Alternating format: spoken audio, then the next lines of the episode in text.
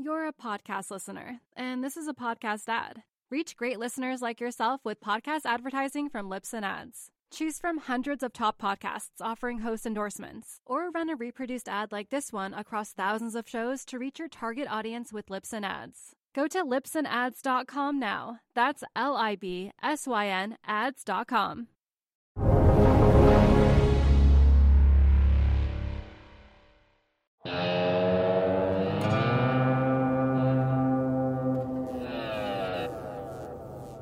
Welcome to the daily briefing. It's Monday, January 25th.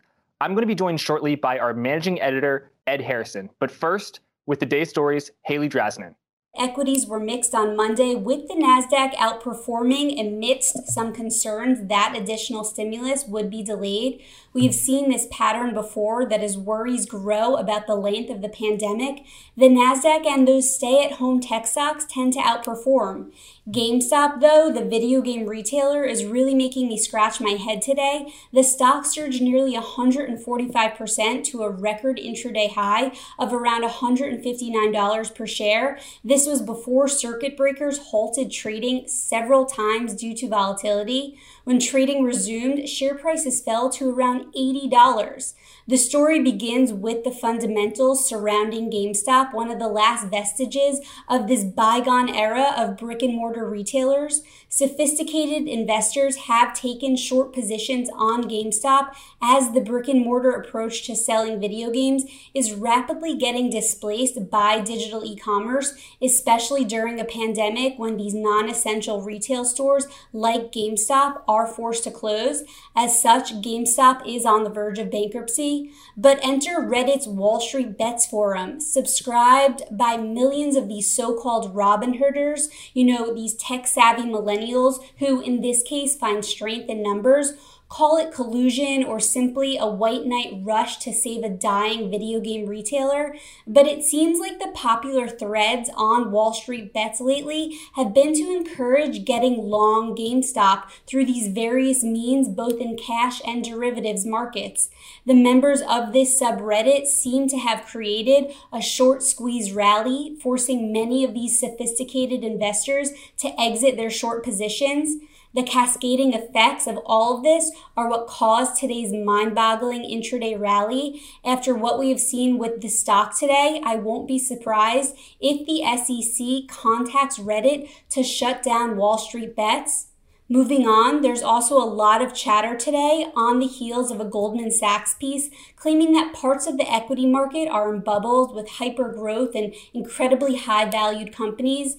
Given we're in an environment with low interest rates and negative real yields in much of the developed world, they noted it won't bring down the broader equity indices when and really if the bubble pops.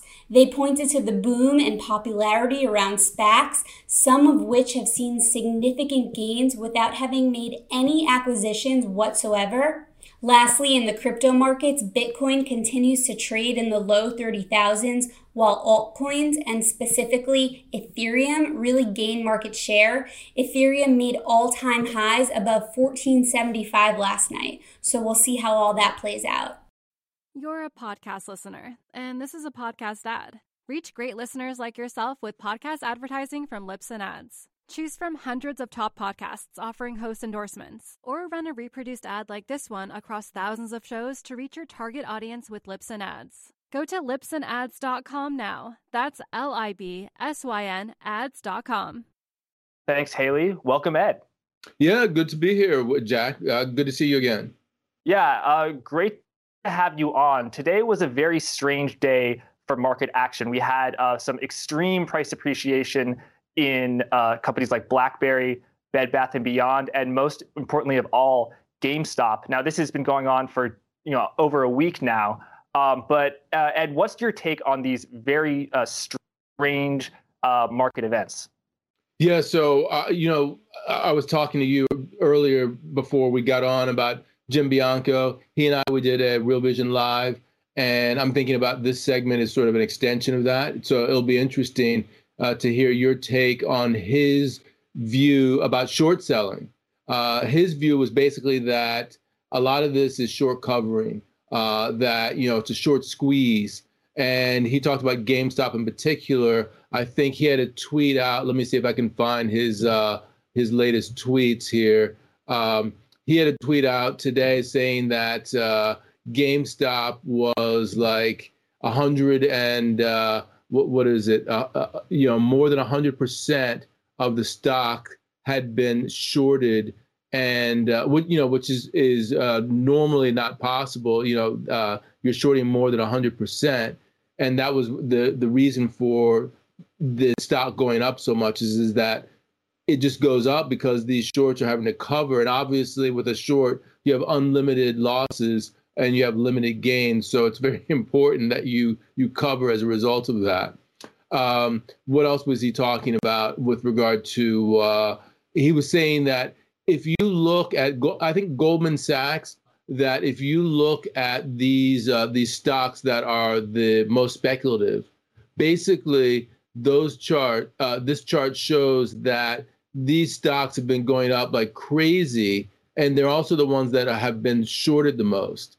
So there's something going on in the markets in terms of these speculative stocks being shorted and then uh, and then going up, and uh, people being stopped out of these shorts and uh, having to cover. And he thinks that this is a big reason that you see these this kind of market action.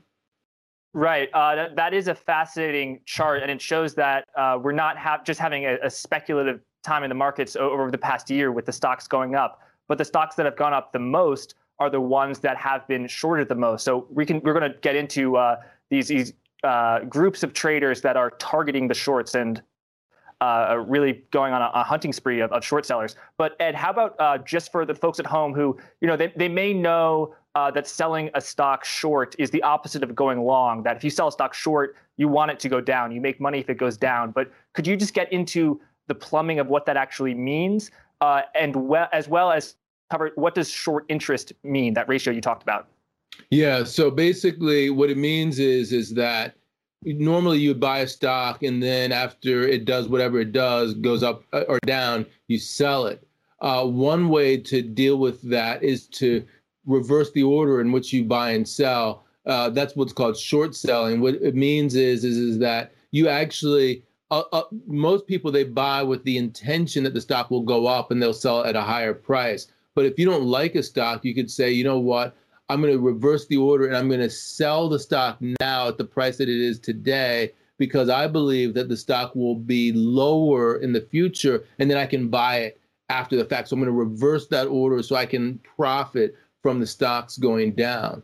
And so, short selling, uh, in order to facilitate that transaction, you need to actually have someone who owns the stock borrow their stock, and then uh, you sell the stock that you've borrowed. The problem, of course, is to borrow the stock, you need to pay money uh, to to do that. Uh, you know, sometimes you can pay as as high as like twenty percent to borrow a stock, and of course, if the stock goes from twenty dollars a share to a hundred, then uh, you've actually lost more than your original investment, which was the twenty dollars. Uh, you're looking for the stock to go from twenty to ten, so you can make uh, the difference there. But your your downside is very unlimited because the stock can go to the moon. Mm. Um, so when you say that the short interest for GameStop is over 100%, what does that mean? Yeah, that means that you know more than the number of shares outstanding of the stock are being shorted. That means that the interest in shorting the stock is greater than the actual long only interest in the stock. And, and how that actually works functionally in, uh, in, terms of the plumbing of the market, I'm not sure, but uh, it, it, tells you that there's a lot of interest in that stocks going down. Mm-hmm, mm-hmm. Um, and just to add another layer onto that, um, when you short, when investors shorts a stock, um, they have to post collateral in cash because they're to, to sell the short. So when the stock goes up, they have to post margin. That's what's called a margin call.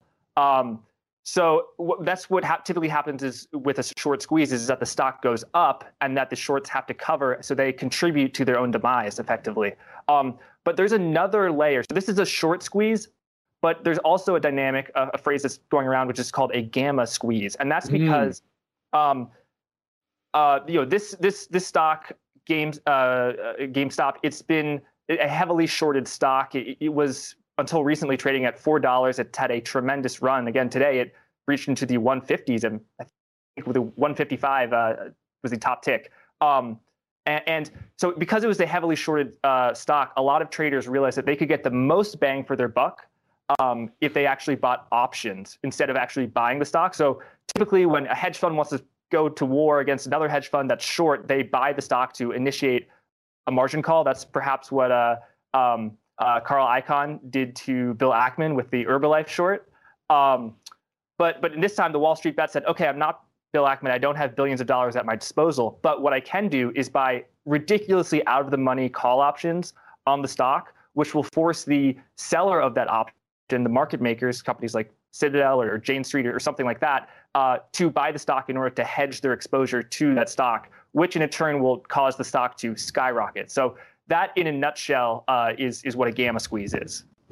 Yeah, I think it's really interesting because we we talked about this gamma event back in uh, August, September. So we're back there, and the whole thing about Wall Street bets is that you know Wall Street bets is is these retail guys who are basically saying, you know what, we're we're going to weaponize day trading. Uh, I, I, saw a, a, tweet talking about weaponizing day trading as a form of generational warfare. You know, so the the people who were uh, taking the uh, who are the younger generation, they're saying, look, you guys, we know that uh, we can force this stock higher by just piling into these out of the money calls and and forcing the squeeze up. And so they've been doing that, uh, you know, against the old guard, Wall Street, uh, in order to uh, to make their money. So GameStop going from you know four or five bucks to 155 is a perfect example of that. I mean, a ridiculous trend. Uh, uh, going back to what uh, Jim Bianco was saying earlier today, he said that that the Goldman most shorted index is up 10.27%. That is as of five hours ago. So he said if this holds, it will be the biggest day since April the 6th and the third biggest day since March the 23rd low. The squeeze continues to gather momentum in his view. Mm. Uh, Ed, I want to hear more about what Jim Bianco said. What did he say the, that surprised you the most?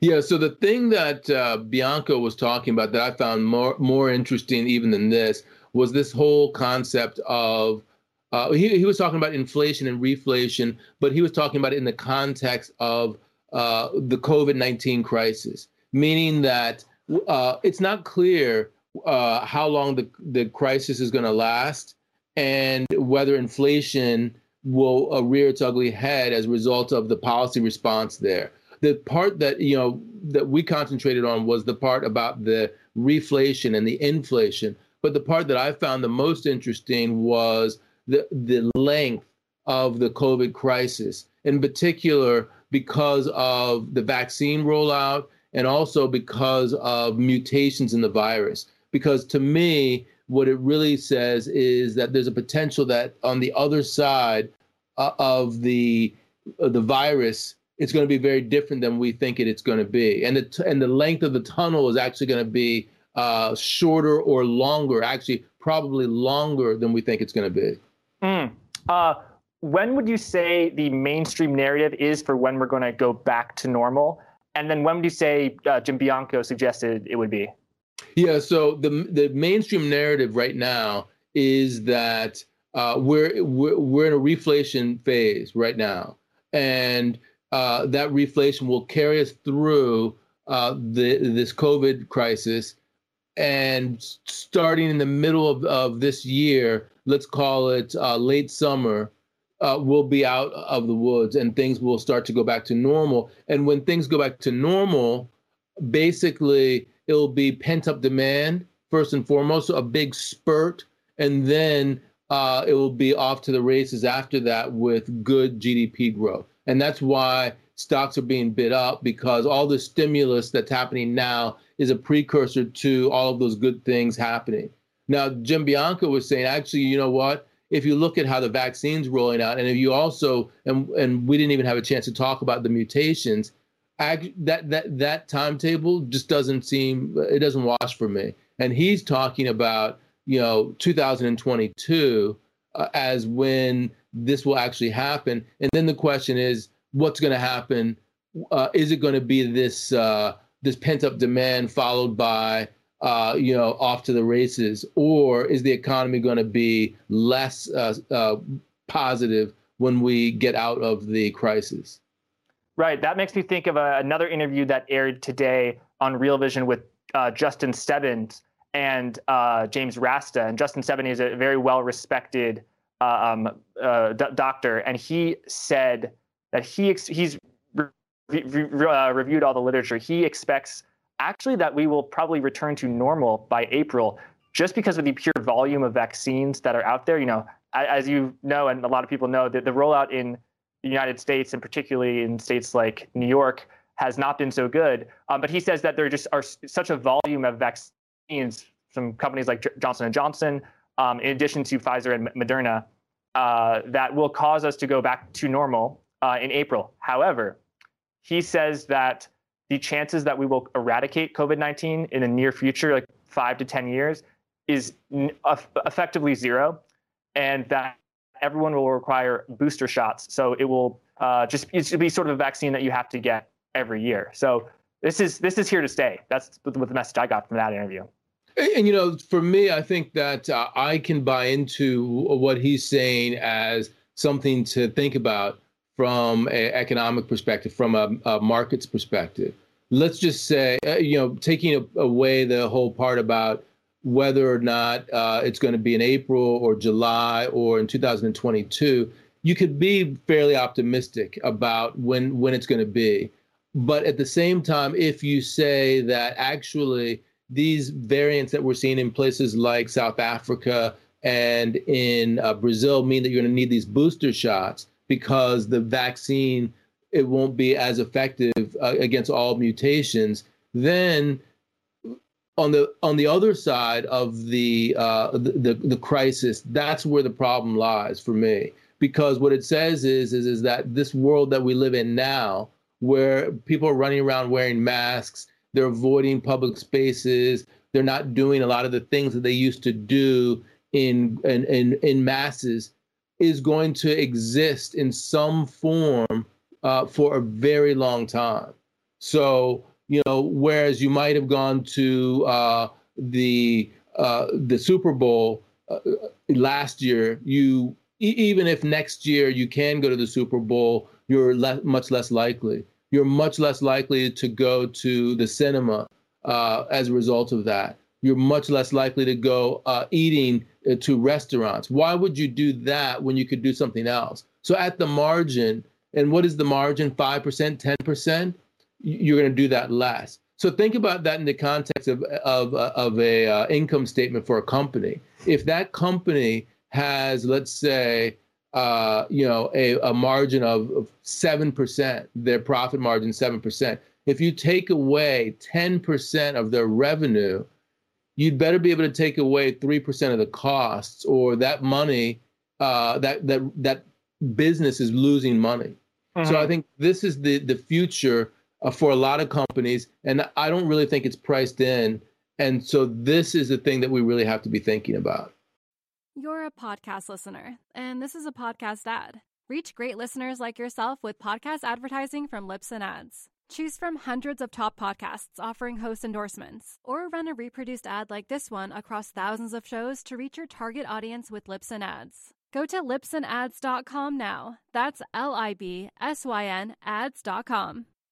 Well, it's interesting you say about the business how they're going to lose 10% of revenue. I know they're going to lose cost to balance that out actually we've seen so far in earnings numbers that look pretty good. Uh, I'd say about 88% of companies, uh, I forget the exact numbers, um, so far of, of, about 25 companies have reported earnings, and 88% of them have met or beat the average um, estimates. So I feel like what you're saying, it's coming, but we're not seeing it yet. Would you agree with that? Yeah, I, we haven't seen it yet because expectations have been down because of the tunnel the, the, the I mean, if you think back to the narrative yeah. that I was spinning in the beginning, and what I was saying is, is look, you know, bad things are happening now, and uh, they were particularly bad in April, May, June of last year, and now we have easy beats in particular. But at the end of the day, you know, this is only a temporary period of time. Uh, uh, uh, first of all, things are not as bad as they as we thought they were going to be, and secondly, once this is over, everyone's going to be buying stuff like crazy, and we're going to be making so much money. Uh, you you got to buy our stock. That that that's the narrative that's been, that's being played right now, and to me, uh, the Stebbing interview suggests that that narrative is not the right one. Yes, definitely. I think uh, just to, to mirror what you said about people haven't been buying goods. Um, so, but when when they do, they're going to buy so many goods, so you have to buy it. I think it's literally just been the fact that people haven't been buying goods, so they've been plowing the the money uh, into the stock market. I think that's why we've seen this speculative fervor across Wall Street. You know, I. Uh, I'd say my style of, of investing that I respect the most and that I, have studied the most would be value investing of you know Graham and Dodd, Warren Buffett. But I think the the book for uh, these days is Reminiscence of a Stock Operator about Jesse Livermore. I think it's it's an era of follow the flows, follow the technicals, and you'll be rewarded for now. Um, and Ed, I, I, uh, I, we're talking about macro and inflation. I, I, definitely want to get back to that as well as the variance. But I actually have a few more uh, things I want to say just about the short squeezes. So you mentioned uh, cinemas, theaters. Well, AMC has been up a tremendous amount, um, j- just like BlackBerry, just like Bed Bath & Beyond, just like GameStop. Its short interest is at 68%. Um, so I think the, these traders, uh, the Wall Street bet, bet traders, look at the short interest, you know, it's publicly available information, and they they see a target and they attack. Um, they are a group of warriors who are saying they have their telescope. They look at the island. They're like, okay, we're going to invade here. We're going to invade there.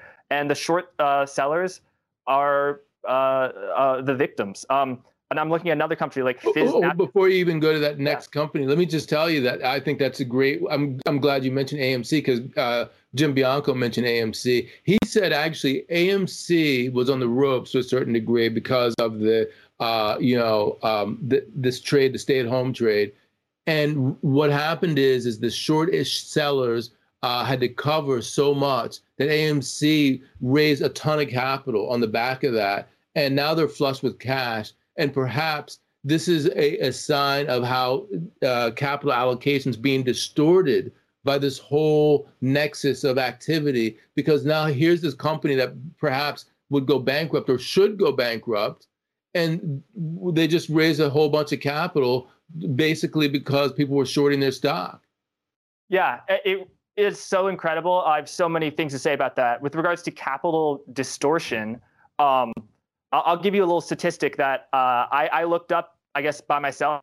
But I want to give a big credit to Chris Sidiel, a volatility trader who today was an extremely active day in, in volatility tradings in these these uh, huge option markets, and he get, took 20 minutes out of his day to help me understand it. So uh, thank you, Chris. I, I did um, a little bit of looking, and the call options on GameStop that were at the strike price of 115, mm-hmm. They started today because on on Friday they didn't even have a strike price that high they, because you know as of a few weeks ago the stock was trading at ten dollars. Um, so that this call option of 115 uh, strike price that expires on this Friday, it's a weekly option. Over 100,000 contracts of that were bought today. That's more call options that was bought uh, that was bought for in the money options on Apple. Um, and that's you know um, you know Apple has 141, 142, so it, it has fewer uh, it has is more levels of distribution. But Apple is a, a tremendously is the biggest company in the world. Um, and GameStop, up until recently, was a company that was the market cap was in the millions, not a billion. So that just goes to uh, show how much capital distortion we're looking at.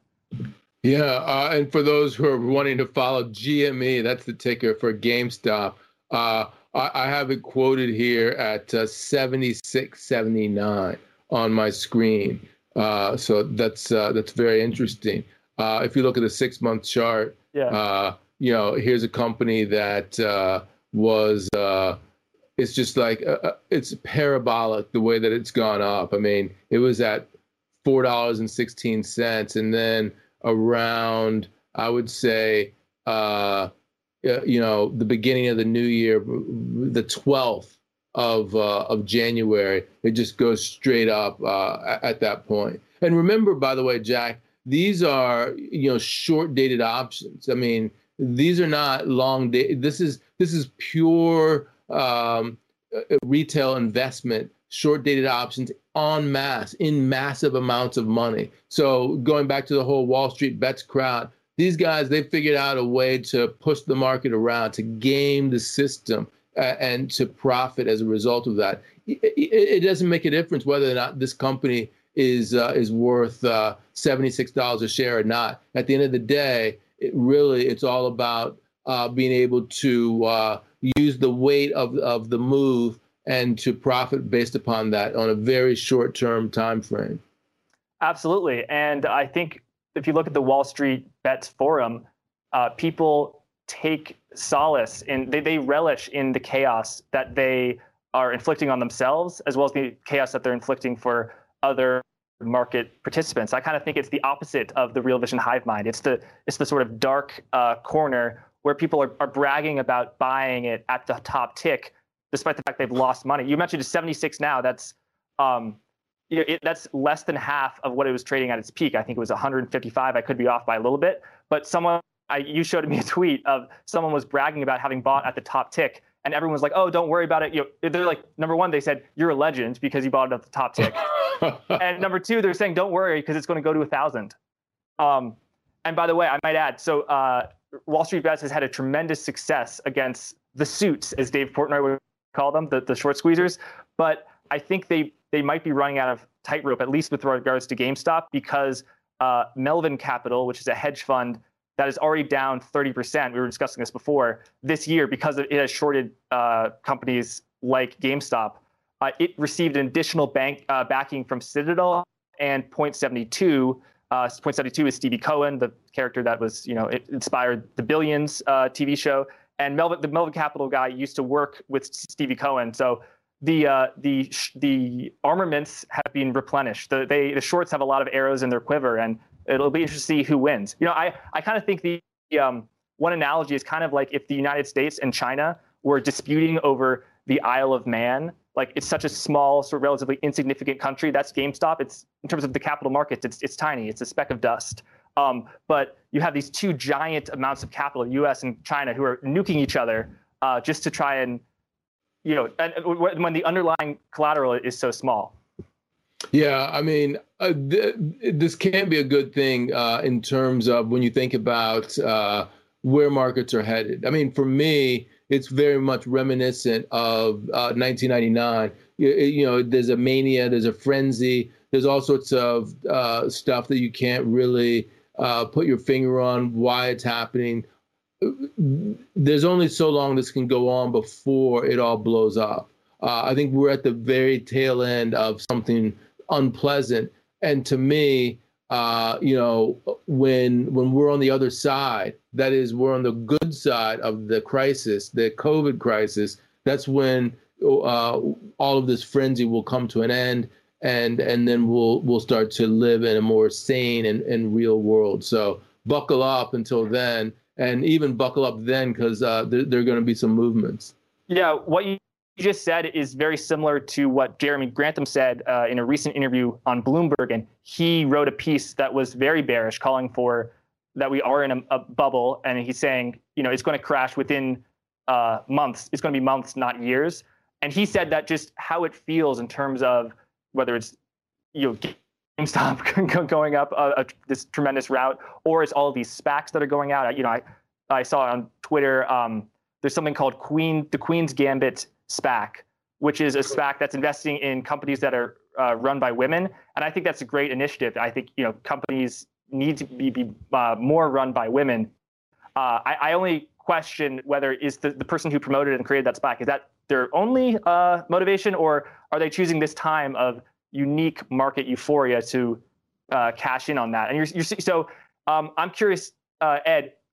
Uh, so one last thing is that um, Jeremy Grantham said that the euphoria can only increase. You never, you can never decrease euphoria without crashing. It, it only can go up. So my question is, you said you compared it to 1999. How does it feel now? Does it feel like we're really close to the end?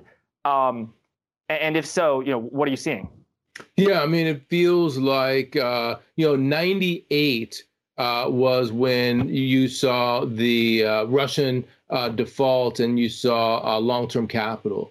So 98, uh, you got the bailout, and then you had 99, and then everything came crashing down in 2000. So nothing. this is definitely post 1998. So it's definitely 1999. We're partying like it's 99, and potentially we've already reached the new millennium and, and it's uh, the year 2000. So we're at the very tail ends. That's how it feels to me. And when you talk about SPACs, I mean, if I were to uh, to get a SPAC, I would call you know I would call Jack and Ed's bottom tick SPAC, and and and it would be a SPAC that we we're raising money because when the bubble pops, we're going to bottom tick uh, invest, and uh, there are lots of winners out there that need uh, people that need capital from the likes of you and me, and we're ready to to get into those those companies. Absolutely. Um, Ed, the only question is, what's going to be our promote fee? Are we going to go with the twenty percent? I think if we if we have a SPAC, you gotta you, you gotta do it all. You know, I'm not going to do right. a SPAC just to get one percent. You got to get twenty percent. Right. I'll, I'll leave that up to you, Jack. Yeah. Um, moving on to something more serious, Ed. I know you've been very concerned about uh, these COVID variants, which we first learned were more transmissible than the vanilla COVID 19. Now we learn they could be more deadly. What are you seeing there? What are your concerns? Uh, what do you? What's your view on that? Yeah, so you know, going back to that question of the uh, Justin Stebbing and uh, whether or not we'll need need multiple uh, shots. I mean, basically, my thinking at this point is that uh, we there are two two things. One is I think Stebbing, he's obviously a scientist, so he knows what he's talking about more than I do. But what he's pointing to is something that people need to realize is is that uh, if you have spike protein mutations, then likely you're going to need to retrofit some of these vaccines, and that means that uh, it's not a one and done kind of thing. There, you know, there are more things that are happening. The second, I think that's that's much less appreciated is that uh, when this whole crisis, we're a social animal. We're social beings. People, they're pretty much fed up with the lockdowns and all the rest of that. And the result is that people are engaged in riskier behavior, which means that the virus has a chance to uh, to multiply and to to mutate. And the re- the reason that it's mutating is is because it has the opportunity to mutate. And so um, I think that we're at the point now where it's clear that there are large swaths of the global community that are not going to take lockdown anymore, and the likelihood of mutation uh, is is high. And so the likelihood that the Stebbing view is even higher in that circumstance. And so I, I very much buy into the concept that uh, it's not a one and done. And then we just have to see uh, what that means in terms of, you know, once the first vaccine is over, uh, what happens in terms of the normal after that. I don't think it's going to be the new normal. I think it's just going to be a staggered sort of, you know, uh, iffiness going forward. And that's going to suck the air out of the room in terms of this whole euphoria that is built on looking through the uh, you know the poor earnings that uh, the poor economy that we're having right now. So it's only a matter of time before people catch on to that, and uh, and we'll just have to see where that is. But I agree with uh, Grantham that it's going to be months, and to me, this uh, this mutation is a big part of of, of why. Hmm. Ed, I, I want to compare that with a view of a uh, one Mr. Tyler Neville, who's uh, also works at Real Vision. He, uh, uh, in, a, in a group text we were in, said because we were chatting about markets over the weekend, he said the worse that the virus gets, the higher the market goes. How do you evaluate that view? Yeah, I mean, I, I think of that as sort of a a non 1999 outlook. That is, is is that it's it's sort of uh, something that's predicated on the here and now, which is, is that the the Fed's got your back, and no matter what happens, they're just going to pour more money after it. There's going to be more stimulus, more bailouts, but at at the end of the day, government can't levitate everything uh, forever. Eventually, the reality reasserts itself. So I, I'm I'm on the opposite side of that. I think he's the guy, Tyler, who's like, it's so bad, it's good, and w- that's predicated on the view that the Fed will do anything, the government will do anything, and ultimately they're just going to drive asset prices up as a result of that. I think that that the they don't have as much power as that, and eventually the bottom will have to fall out of of that whole point of view. My hope actually is that uh, they desist more quickly because the worse it gets, uh, the bigger the fall as a result, and the more people get hurt. Hmm. Uh, how would you say? Let's say the Fed keeps on plugging in 80 billion of, of treasuries, uh, uh of purchasing them out of the market, and then purchasing 40 billion dollars worth of mortgage-backed securities every month. Um, that's pretty much been the status quo, but they've always typically they overshoot, not rather than undershoot on that. Uh, let's say that continues over the next year. it sounds like you don't believe that that will be enough to paper over the cracks. You think that the, the damage will be so big that that not that it won't matter, but it won't be sufficient. Is that what you're saying? Yeah, I think that basically what you're going to need is you're going to need the Fed to make decisions about high yield and about equities at some point in time. That they're going to have to decide, you know, do we wait into these markets? How much do we wait in? And how much uh, and how late do we leave it before we wait in? Just like in March, the, you know, they waited for a 30% down move, and it, it was like a crack up in terms of liquidity before that all happened. I think they'll be faced with the exact same sort of conundrum at some point in time that uh, you know everyone thinks that we have their back. When when do we step in here? Uh, that that's coming at some point in 2021. Mm. All right, here's my second to last question, Ed. You have three options. You can buy GameStop, you can short GameStop, or you do nothing. Did I say three options? Actually, there are two options. You can't do nothing. You have to do one or the other. What are you going to do? You're going to buy. No, I like the third option. I, no, you know, not uh, allowed. Uh, I think that uh, I remember when the housing bubble was happening. Even though I, I was actually short uh, some uh, like WAMU and, and, a bunch of other. Uh, I think it was it was Lennar, but and and one or two other home builders. A friend of mine who's a he's an IT specialist. He was asking me, so how do I make money out of this? At the whole time when I was talking about the bubble, and I said to him, uh, even though I wasn't doing the same thing myself, but for the average person, sometimes the best thing to do is just to do nothing, to sit on your hands.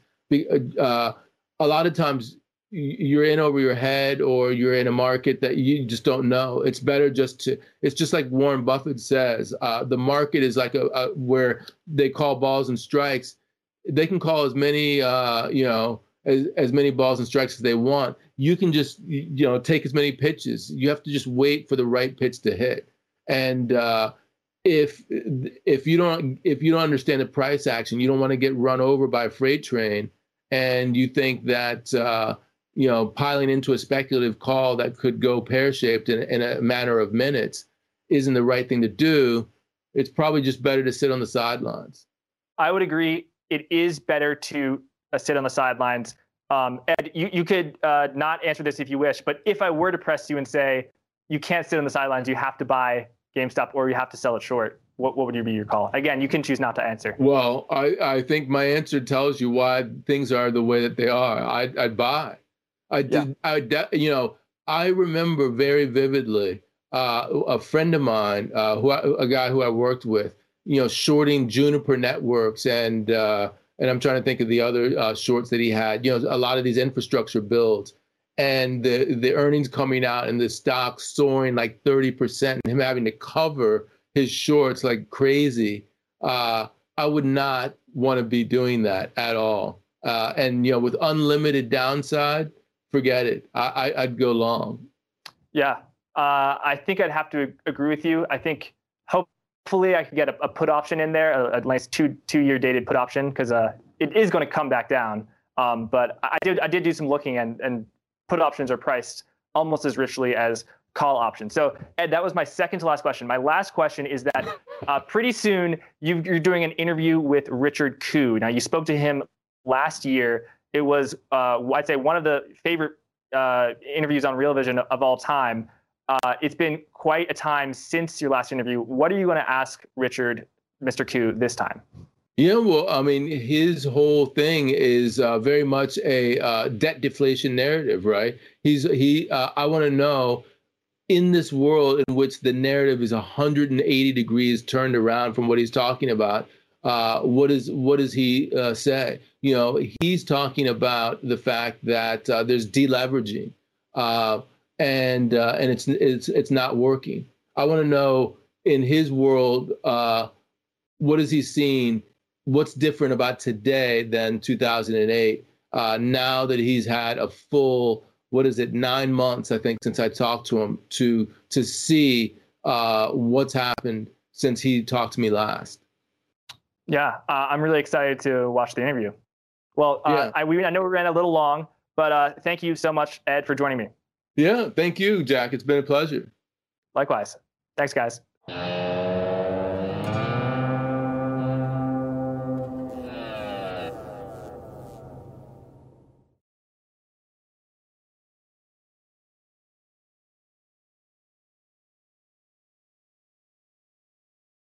You're a podcast listener, and this is a podcast ad. Reach great listeners like yourself with podcast advertising from Libsyn Ads. Choose from hundreds of top podcasts offering host endorsements, or run a reproduced ad like this one across thousands of shows to reach your target audience with Libsyn Ads. Go to libsynads.com now. That's L I B S Y N ads.com.